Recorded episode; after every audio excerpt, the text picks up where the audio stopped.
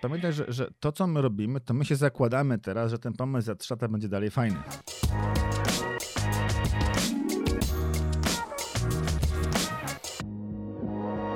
Cześć, ja nazywam się Dawid Paczka, to jest audycja Młode Wilki. Dziś moim gościem jest Piotr Gnyb. Nie taki młody już ten. Nie taki młody wilk, legenda polskiego gamingu. Prze, nie, nie przesadzałbym z legendy polskiego gamingu, o, owszem, gdzieś tam się w tym gamingu obracam. Pozwól, że ja cię zapowiem po swojemu, a ty dobrze. obalaj sobie te tytuły. Dobrze, wracając do zapowiedzi mojego fenomenalnego, jak słyszycie, skromnego gościa, założyciel ale poligami, człowiek, który pracował w większości kluczowych firm gamingowych w Polsce. Dziś CMO Movie Games. Tak jest. E, Z tym, że z tego co pamiętam, to film, który mnie nie przyjęła nigdy, to, to był CD Projekt. Chociaż raz dla nich robiłem, chociaż raz dla, dla części wydawniczej. Radzi, e, radzicie nie przyjęli? E, Nie przyjęli, bo to była w ogóle śmieszna rozmowa, ponieważ byłem tam kiedyś, kiedy hobby zwane poligamią było już ciężkie finansowo i czasowo i tak już nie widziałem, żeby coś to prowadziło i tak już myślałem, żeby nie przejść dalej i miałem jednego dnia właśnie rozmowę z Ito z Red i częścią wydawniczą, to wtedy miała gram.pl i jakoś się to rozeszło po kościach, chociaż jakiś czas potem robiłem grę paragrafową do której z gier wydawanych przez Blue, jakiejś chyba mafijnej e, e, e, na ich stronach. Także jakieś tam jakby kontakty z CD Projektem miałem, natomiast jestem jedną z tych nielicznych osób, które przy Wiedźminie nie pracowały. Nie pracowały, ale ja, ja podejrzewam, że powiedziałeś, że trylogia husycka jest po prostu lepsza od Wiedźmina i dlatego Od Sagi nie na pewno, na pewno, na pewno od Sagi odpowiada nie, ale Ale to, no, też się zgadzam, że od Sagi jest zdecydowanie lepsza. No, tutaj nie podlega to dyskusji. Ciekawe, czy w ogóle kiedyś zostanie tak, nakręcona prawa, gierka. pra, pra, pra, jest tłumaczenie i chyba prawa są już gdzieś tam sprzedawane. No, na pewno wychodzą po angielsku, a na fali, a że Zapkowskie jest słowem kąskim, więc- kąskim, więc zakładam, że, że coś może się z tego się pojawić. No jakby sama historia jest bardzo ciekawa i myślę, że całkiem przyjemny RPG mógłby z tego wyjść. Ta przygoda Ravena, Samsona i Shirley'a, no to jest po prostu kwintesencja tak naprawdę dobrej liniowej e, fabuły e, RPGa. No ale nie o tym dzisiaj. Dzisiaj chciałbym poorbitować wokół e, tematyki właśnie mm, game devowej. Z tym, że wróciłbym na samym początku do poligami. To był tak naprawdę mm, blog o tematyce około growej. Wiesz co, tam tak i z, tych, z tego co jako pierwsi w ogóle wzięliśmy pod lupę e, aspekty biznesowe i, i twórcze, czyli nie tylko przypisywaliśmy newsy z zachodu, co było standardem na nowe czasy, ale również gadaliśmy zarówno z wydawcami, jak i twórcami gier, żeby komentowali, tudzież opisywali swoją pracę. E, Powstawały takie cykle, jak na przykład Techland opisywał, jak wygląda w ogóle praca przy grze, poszczególne działy.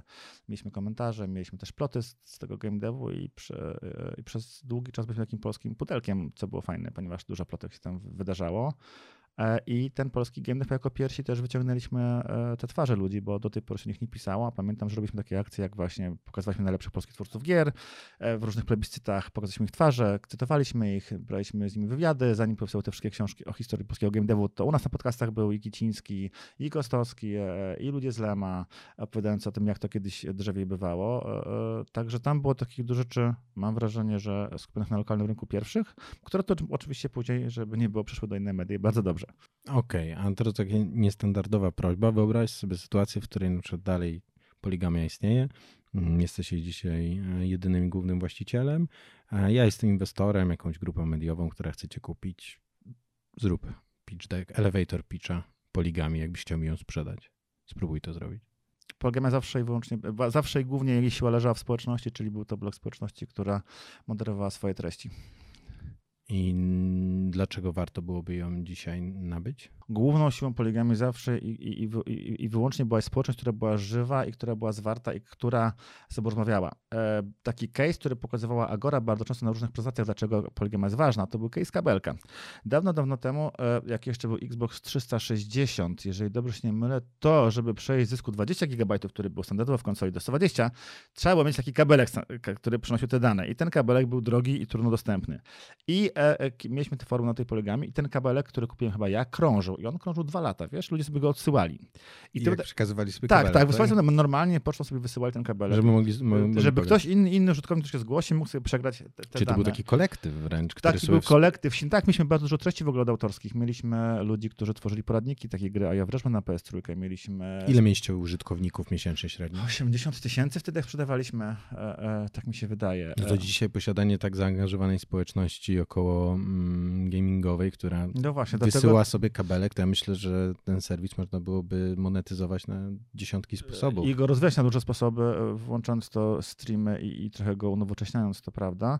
Natomiast e, on miał zawsze to community blog, miał, miał, miał gdzieś to wpięte. E, Myśmy też dużo rekrutowali ludzi z społeczności, także i staraliśmy się żyć tą społecznością. Znaczy omawialiśmy jej bolączki i- pytania, reagowaliśmy Boże, nagraliśmy podcast w 2007 roku, e, jak jeszcze e, podcasty nie wybuchły i nagraliśmy tego podcastu chyba ze 300 odcinków e, wówczas, wierząc, to było moje takie spostrzeżenie, że kiedy na te targi zachodnie jeździłem i słyszałem tych dziennikarzy, to słucham podcastów, to jakbym ich znał, to są moi koledzy, nie? To może powinieneś założyć jakiś taki archiwalny. A nie masz praw już pewnie do tych podcastów. Wiesz co, ja, ktoś, ma, mój znajomy Adam Magdziak regularnie wrzuca je na YouTube'a teraz, chyba Bo- jest na odcinku 80, co jest całkiem ciekawe, jak kiedyś posłucha różnych tych, tych o, o, o czym Wiesz, się bo to mówiło. na, na Spotify'u można byłoby to też teraz E, udostępnić. Ja mam wszystkie te petruki. Jak ktoś, jak ktoś się chce zająć, wrzucę na Spotify, ja dam te wszystkie petruki, niech lecą. Miałem to, że, że ten koleś, którego słucham, jest moim kumplem, ponieważ go słucham co tydzień. E, I to, to skrócenie, to skrócenie e, odległości było strasznie duże.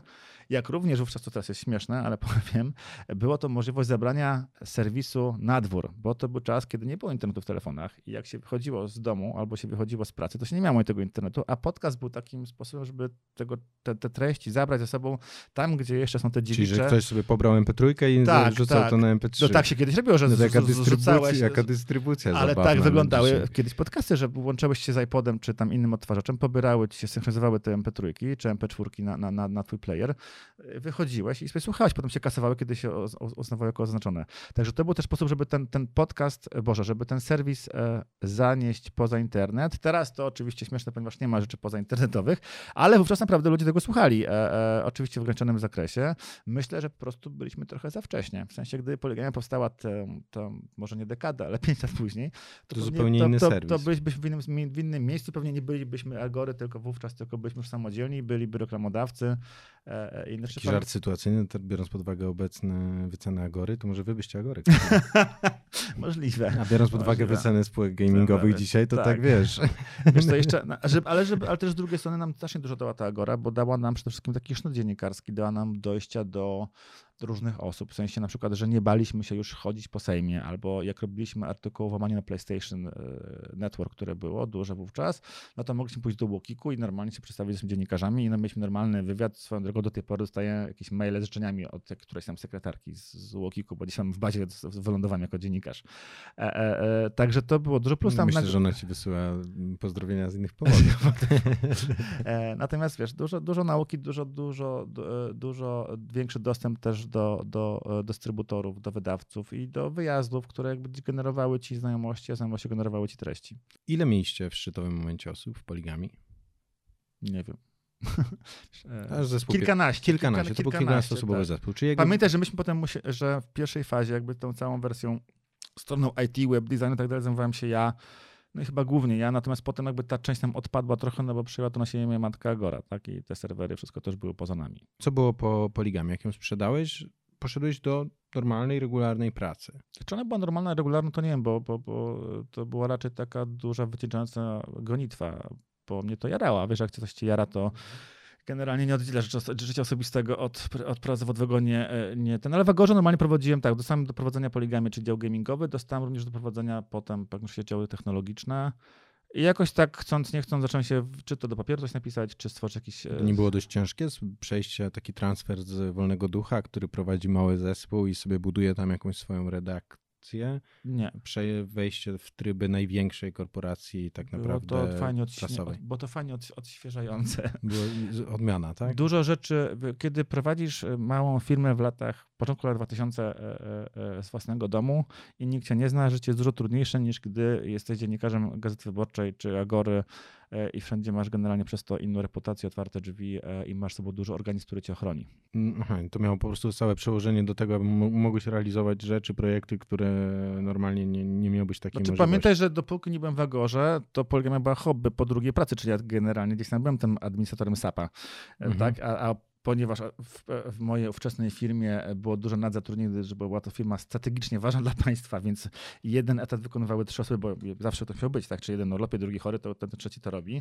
W związku z czym, jak wszyscy nie byli chorzy, bo na urlopach, to, to jakby było tam mniej tych zadań, więc po pierwsze mogą sobie realizować. realizować. Czy ty jesteś sapistą jeszcze do tego? Ja jestem normalnie z wykształcenia, jestem adminem sieci, e, e, mam zdane certyfikaty Microsoftu UX, X i tak dalej. Do, potem z, z admina sieci poszedłem na sapowca. Więc sub basis, czyli klikasz w ten samochodzie, patrzysz na kody błędów i tak dalej. A jeszcze wcześniej byłem redaktorem e, pisanego pisma Magia i, i Miecz i przez chwilę pisałem mudy dla takiej spółki Profuturo, e, która robiła sieć w Lublinie moim rodzinnym. Człowiek renesansu, człowiek orkiestra. I tak i nie, bo, bo jak pamiętasz, że na początku lat 90. to takie spięcie... Z, ja, to jeszcze lata 90. to pamiętaj, że ja jestem od ciebie jednak mimo no dobrze, to, młodszy. To, to może powiem, że wówczas, że wówczas jakby to połączenie fantastyki, gier fabularnych i, i, i komputerów było dosyć silne. Po pierwsze tego, że chodziło się grać na komputer, e, e, czy, czy było to Atari, czy Commodore, czy potem gdzieś tam jakiś IBM. Potem się pojawił internet e, w, na uniwerkach, więc siedział się na uniwerku całymi nocami na tych IBM, Boże, IBM-ach AT, czy XT jeszcze, nowelowych i się miało konto na Unixie, więc stąd nie chcąc, żeby uczestniczyć w życiu internetowym, trzeba było coś tam wiedzieć z tego Unixa, z administracji, pisania skryptów, bo tam jeszcze były oczywiście jakieś wojny, żeby ludzi wywalić z tego internetu, więc ich defludowało, TCP i tak dalej, tak dalej. Także gdzieś ta wiedza była niezbędna, żeby przeżyć, no i to było naturalne, więc jakby sobie pomyślisz o tym, że miałem wykształcenie czy wiedzę taką techniczną, e, internetową i wcześniej jakieś tam rzeczy do pisania z RPG-u wzięte, no to takie prowadzenie bloga było, którego wówczas nie było jeszcze blogów, ale było jakieś naturalnym połączeniem umiejętności, których by się nie spodziewał, że będą. Przenosimy się kilkanaście lat później, a dziś Czyli jest... omijamy ciekawe czasy gadżetomanii, e, spółek e-commerce'owych, platiży, masz i tak dalej. Dobra. Tak, tak. Ze względu na to, jakby omijam je celowo, ze względu na to, że tam pełniłeś najczęściej rolę różnych headów i tak dalej, i tak dalej. Ty nawet piastowałeś takie śmieszne stanowisko, nasze śmieszne... Head of research, śmieszne, tak? tak? head of research. Head of research no to czyli- Faktycznie, było to śmieszne stanowisko. Nie, bo jakby nazwa, pierwszy raz się z nią spotkałem, jak też... Ja też, bo wiesz co, tam było takie założenie, że mam przynieść do Platiża wiedzę o, tych, o co się dzieje na świecie, bo Platisz często nie wiedział, co się dzieje na świecie. Widzieć biały wywiad. Coś takiego. I coś ciekawe, jakie tam trendy, to się jakoś rozeszło i finalnie ta praca skupiła się na, na tej agencji ich Fishlader, takiej we, wewnętrznym teamie kreatywnym, w którym brałem udział jako bizdev głównie. I pamiętam, że tam udało mi się jeden cinematic ściągnąć do nich, dość drogi, fajny z Korei. Ale z researchem miałem na, na nieszczęście mało wtedy wspólnego. Okej, dobra, ale jesteśmy dzisiaj, jest, wracamy do dnia dzisiejszego. Jesteś em, CMO Movie Games, spółki notowanej na giełdzie, plus founderem jednej ze spółek córek. I teraz czym różni się Movie Games od takiej spółki jak 11 bitów czy CDR, którzy cię nie chcieli? Skalą przede wszystkim się, się, się różnimy. I różnimy. Jesteście więksi czy mniejsi? Mniejsi, jesteśmy mniejsi i, e, i chcielibyśmy pójść tam, gdzie teraz zwolniły bity miejsce, bity skoczyły wyżej, wchodzą w AAA powoli. E, My byśmy w Movie bardzo chcieli wejść teraz e, w ten segment AA Indie Premium, czyli takich gier między 5 a 15 milionów złotych budżetu.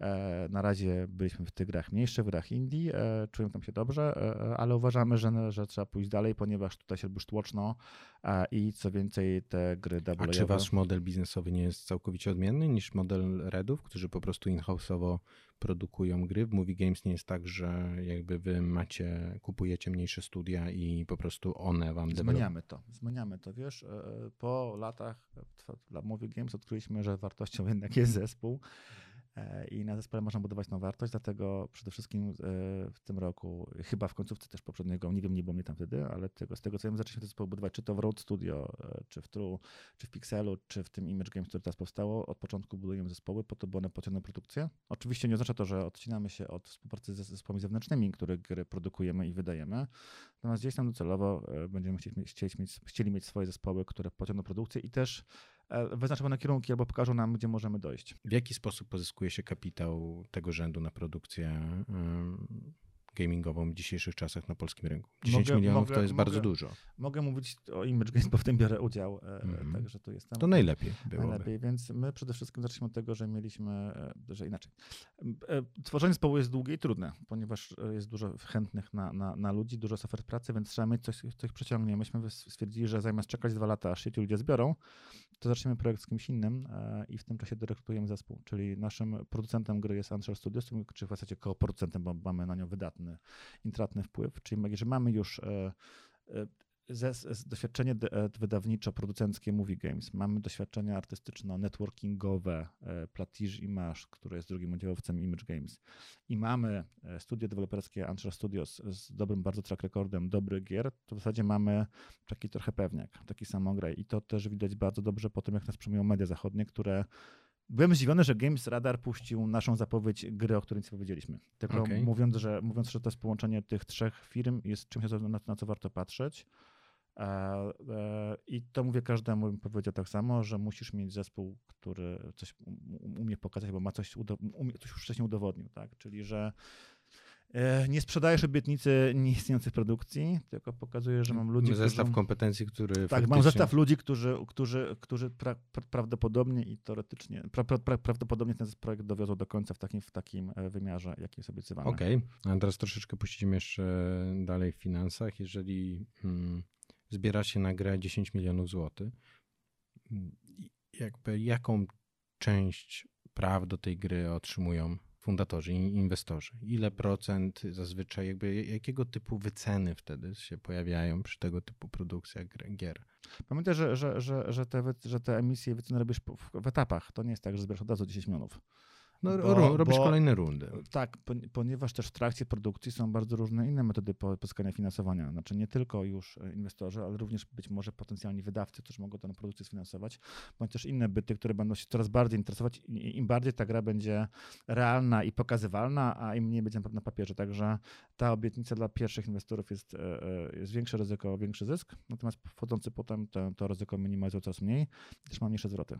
Czy nie uważasz, że ta sytuacja foundingu mm, gamingowego w Polsce jest o tyle problematyczna, że na kanwie sukcesów Redów, Bitów e, czy Playwaya mm, wszystkie koncepty mm, gier właśnie, czyli gra na papierze, jak to sam nazywałeś, otrzymują jakieś bardzo zawyżone, olbrzymie wyceny i tak naprawdę to jest jeden taki, taki kołowrót hazardu, gdzie oczywiście jeden na sto z tych projektów wystrzeli i faktycznie to będzie gra, która się sprzeda w kilkuset tysiącach egzemplarzy albo i więcej. A większość z tych, e, z tych produkcji to jest tak, tak naprawdę swego rodzaju stypendium dla dla jej, jej, jej producentów, pracowników, czyli utrzymywanie całego ekosystemu gamingowego w Polsce? No to zależy bardzo od studia, to co mówisz. Owszem, wyceny były z kosmosu przez długi czas i był ten balonik. W grudniu 10 ton pękł sobie i to, i to widzimy wszyscy. Boleśnie nie dodam, bo, bo, jest, bo jest dużo trudniej, no ale kiedy to się, kiedyś te wyceny się musiały urealnić i teraz się po prostu one urealniają. Powolutku się urealniają. Tak, tak. tak. No i widzimy też, że, że coraz trudniej. Widzimy też, że nie wszystkie zespoły udaje się zebrać, czy to emisja, czy, czy, czy, czy crowdfunding się nie udaje. Nawet, na, nawet zespołów, które potencjalnie miały bardzo duże konie pociągowe, które mogły ciągnąć ten, ten, ten projekt.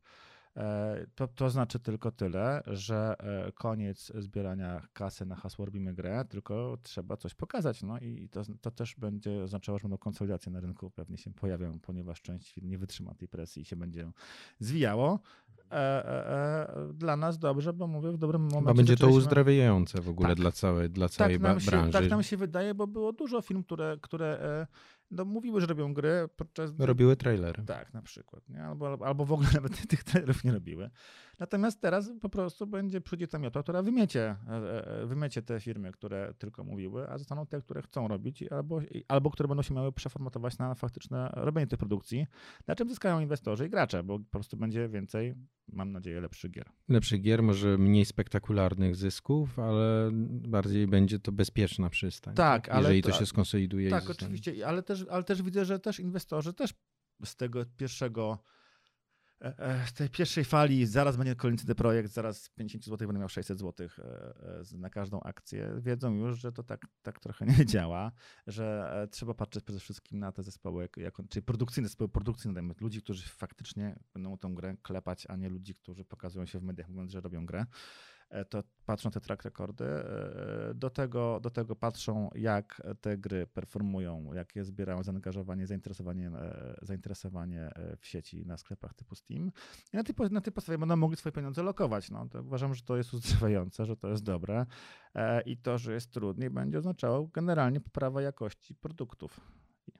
Nie jest troszeczkę tak, bo ja jakby, jak tak słucham tego, co do mnie mówisz, to wydaje mi się, że sam proces produkcji gry to jest troszeczkę analogiczny proces do produkcji mm, takiego kontentu dla masowego odbiorcy.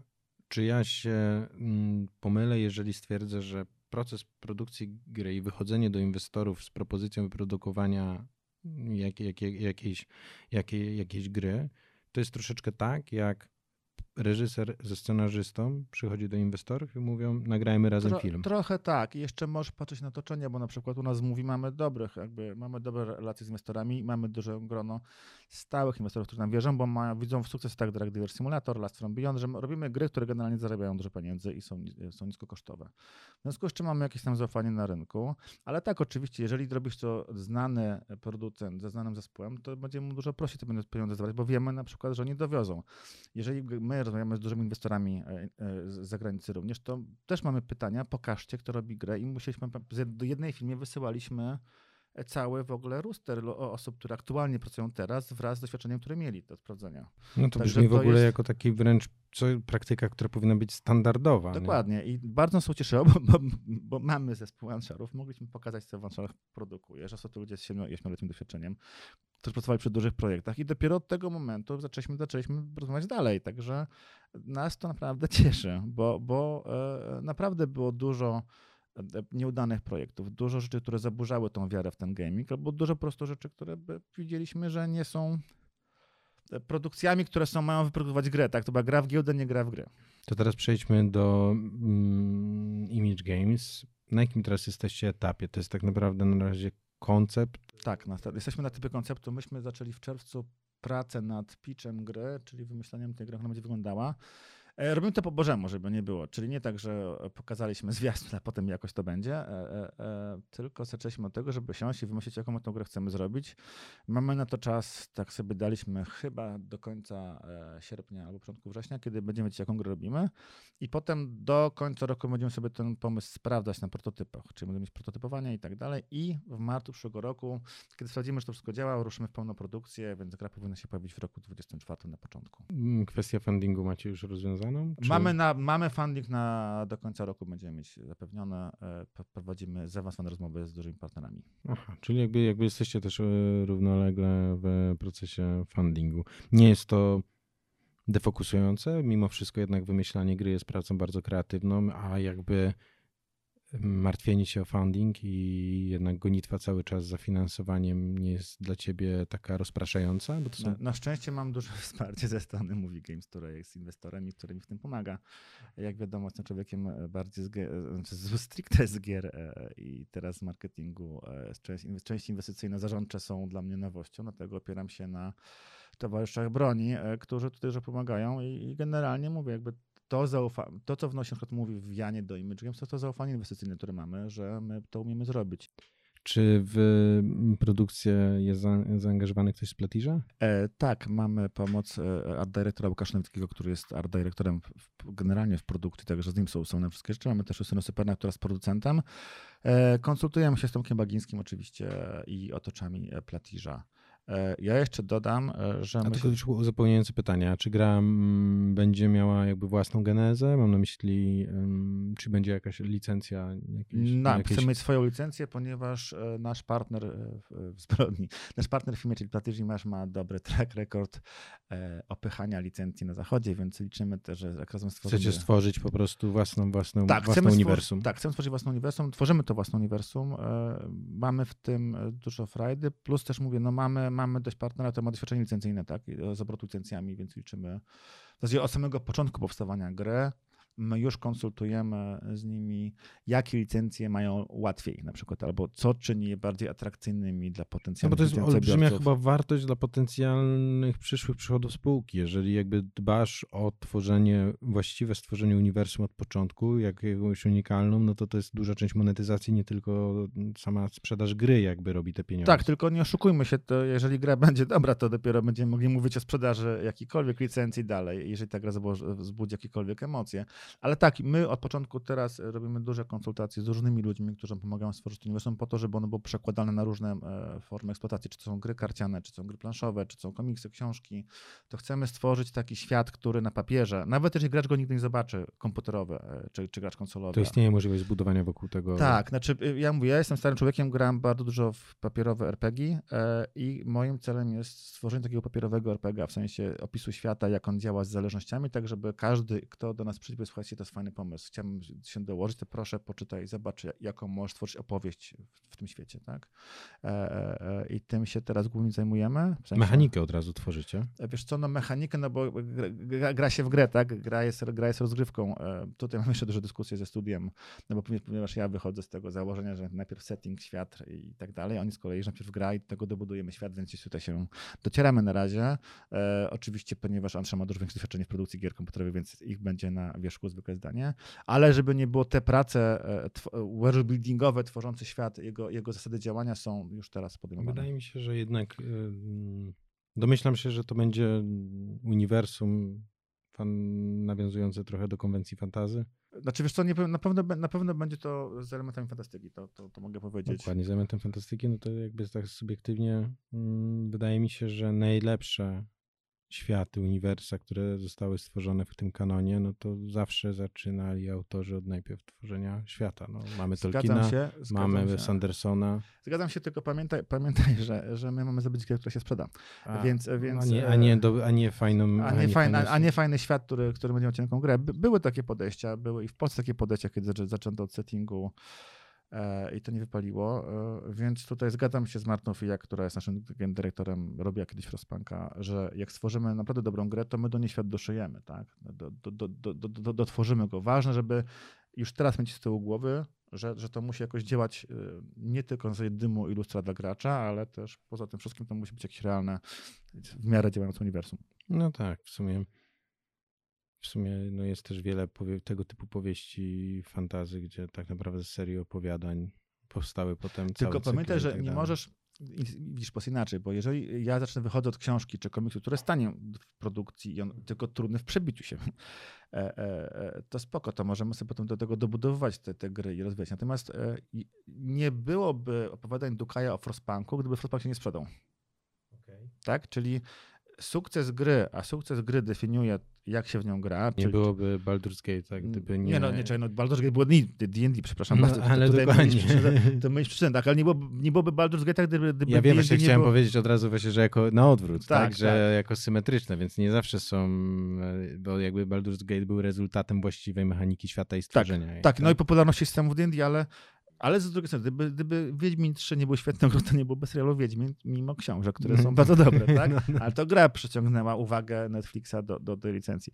Także nie no, my musimy stworzyć grę, która będzie się fajnie grało e, e, i która będzie miała działający świat. E, także, ale ten świat który się dzieje poza grą, który gdy gracz nie widzi, jest drugorzędny, chociaż ważny na późniejsze ewentualne działania. Dobrze, a jakie są wasze benchmarki? Załóżmy, że przeszliście przez proces produkcyjny, mamy rok 2024, trzeci kwartał jest premiera. W tego typu, jakby tutaj między nie powiedziałeś o wycenach, o, o, tym wszystkim, no ale jakby między słowami powiedziałeś, że celujecie w tym momencie w tą kategorię, z której wyskoczyli... W double A, tak. Tak, w double A, z której wyskoczyły bity, czyli pewnie budżet na poziomie 5 do 15 milionów.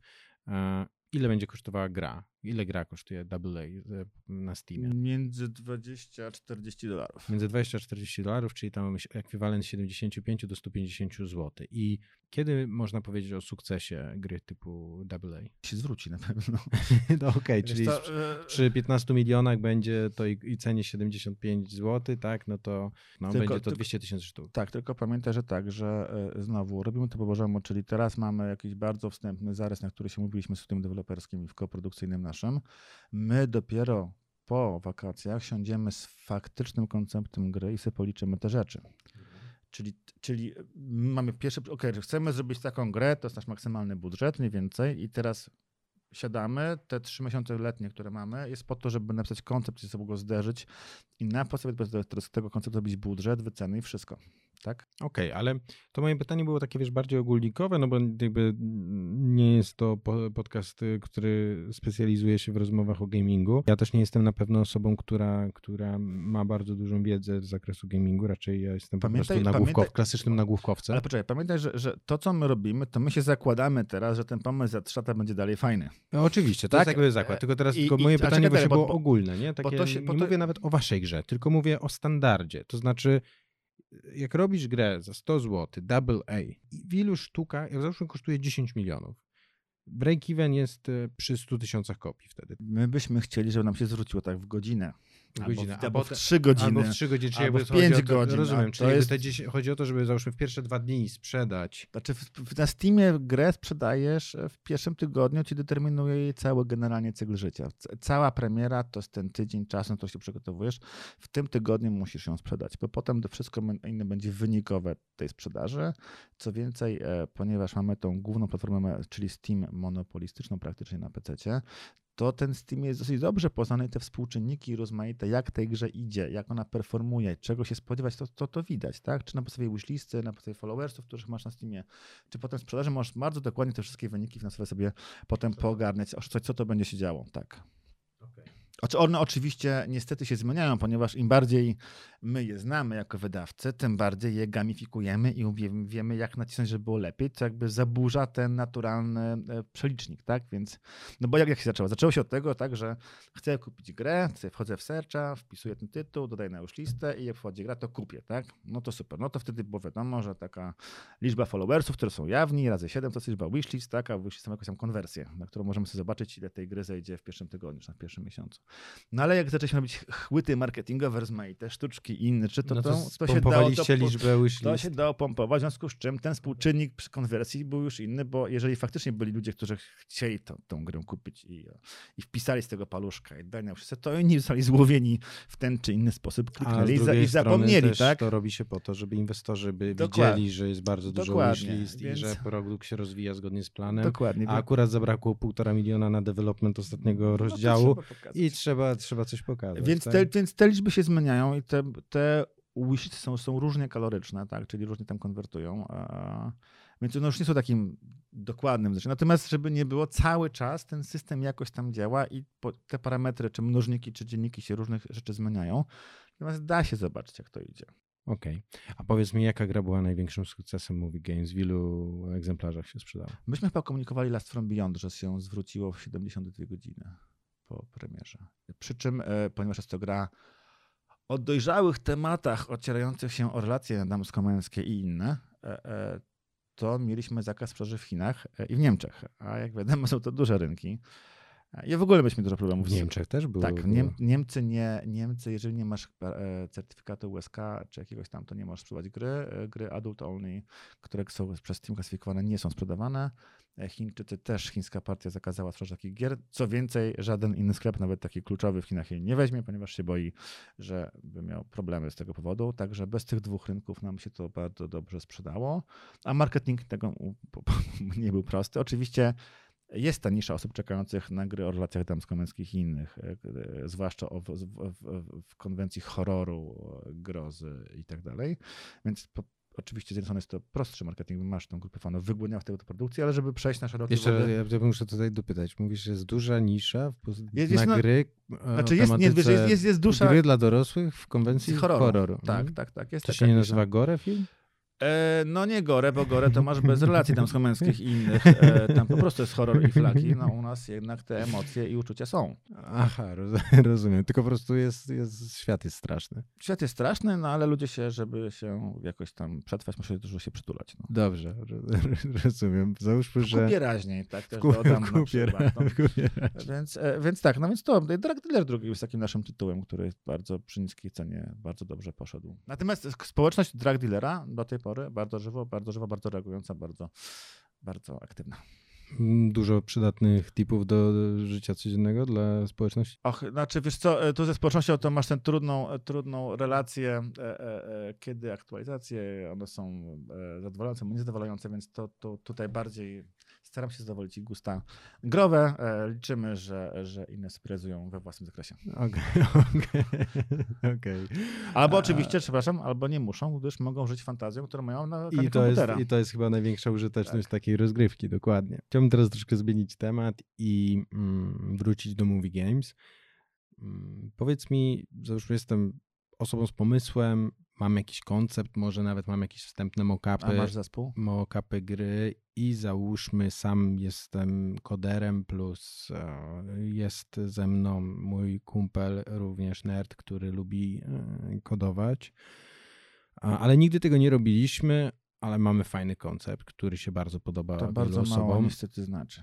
I nie ma szans, żeby Są szanse. mówi- e, mówi Są szanse, mówi, mówi raczej nie. My patrzymy na to, czy tą grę dowieziesz, bo e, no niestety... E, Czyli do- co muszę mieć, żeby... Musisz mieć, kim- zespół, musisz mieć zespół doświadczenia. Udowodnić nam, że umiesz ten projekt zrobić. No dobra, to załóżmy, że już wyszedłem ze swojej, ze swojej norki i jest, mam jakieś tam pierwsze dwie, trzy indie Albo masz ludzi, którzy pracowali przy produkcjach, które No załóżmy, mam skompletowany masz- masz taki zespół, zespół, tak? ale dalej to jest zespół, który nie może się wylegitymizować jeszcze żadnym wielkim sukcesem, em, ale zdaje się być kompetentny, to znaczy po takim pierwszym spotkaniu twierdzicie, ok, potrafią kodować, e, rozumieją mechanikę, troszkę mają marketing, no ale nie mają pieniędzy. Nie, nie, pod- nie, czyli że macie marketing, to się się bardzo źle, bo macie mieć grę, a nie tam marketing Mhm. ma mieć wydawca. Okej, okej. E, Macie mieć taki marketing, że, że macie dotrzeć do wydawcy, jeżeli oczywiście wy tego wydawcy szukacie, bo teraz pytanie, czy, czy sam, czy z wydawcą, tak?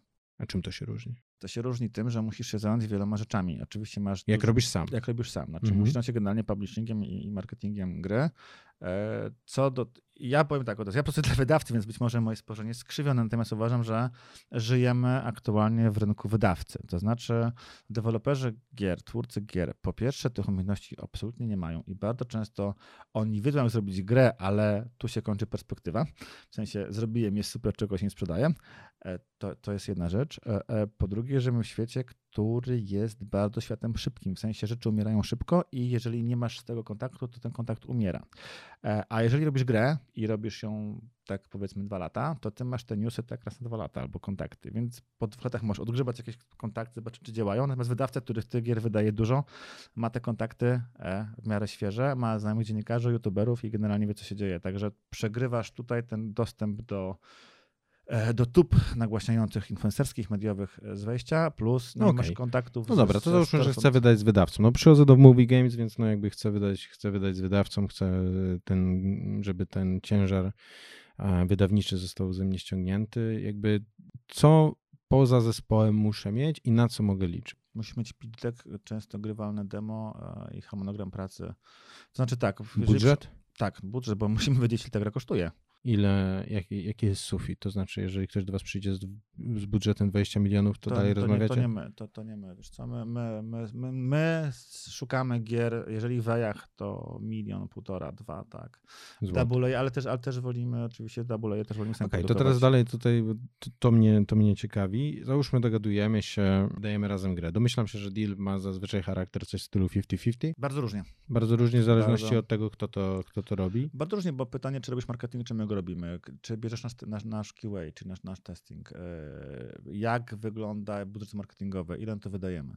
E, Generalnie jest tak, że wydawca wkłada jakieś pieniądze w marketing gry i w publishing tej gry, po czym je odzyskuje w rekupie, po czym ma normalny refshare, tak? Z czego żyje pomysłodawca? Czy on jest na pensji wtedy Ma, z ból- dostaje, dostaje pieniądze za milestone. Znaczy, to, to też jest, wiesz, to jest pytanie właśnie, bo jeżeli się nie pytasz, ile, ile dostajesz pieniędzy, to jest nasza umowa. Czy na przykład, czy ty chcesz tylko kasę na marketing i czy umiejętności zespołu marketingowego wraz z budżetem marketingowym i publishingowym, czy na przykład my płacimy też, inwestujemy w produkcję.